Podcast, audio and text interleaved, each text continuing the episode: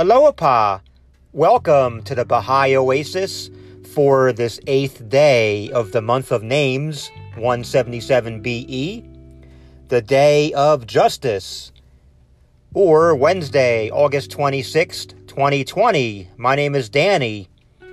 I hope everybody's having a wonderful week so far. And I hope we're all finding time to rest in God, dive into the ocean of Baha'i wisdom and just reconnect and recharge spiritually. And that's what we hope to accomplish here. Just take a few minutes, dive into the Word of God, and let the Holy Spirit guide our lives. And so today I have a prayer for youth. O thou kind Lord, from the horizon of detachment, thou hast manifested souls that, even as the shining moon, shed radiance upon the realm of heart and soul, rid themselves from the attributes of the world of existence, and hasten forth unto the kingdom of immortality.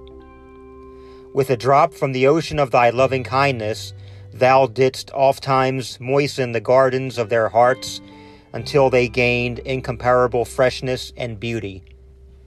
The holy fragrance of thy divine unity was diffused far and wide, shedding its sweet savors over the entire world, causing the regions of the earth to be redolent with perfume.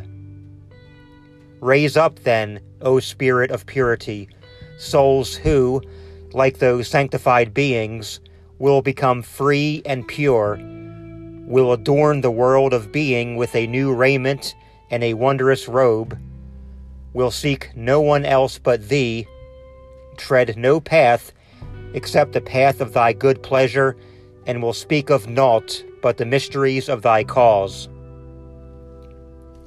O thou kind Lord, grant that this youth may attain unto that which is the highest aspiration of the holy ones Endow him with the wings of thy strengthening grace, wings of detachment and divine aid, that he may soar thereby into the atmosphere of thy tender mercy, be able to partake of thy celestial bestowals, may become a sign of divine guidance and a standard of the concourse on high. Thou art the potent, the powerful, the seeing, the Hearing. Abdul Baha.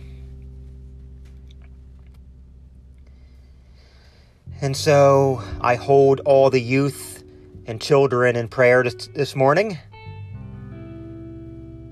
May God come into their lives, come into their minds and hearts, and may all the children and youth of the world be guided and be guided along a path of servitude and love.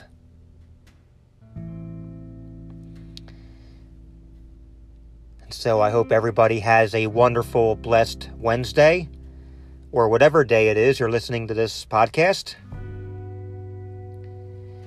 Keep our children and our youth in your prayers. Until we meet again, love one another and be kind.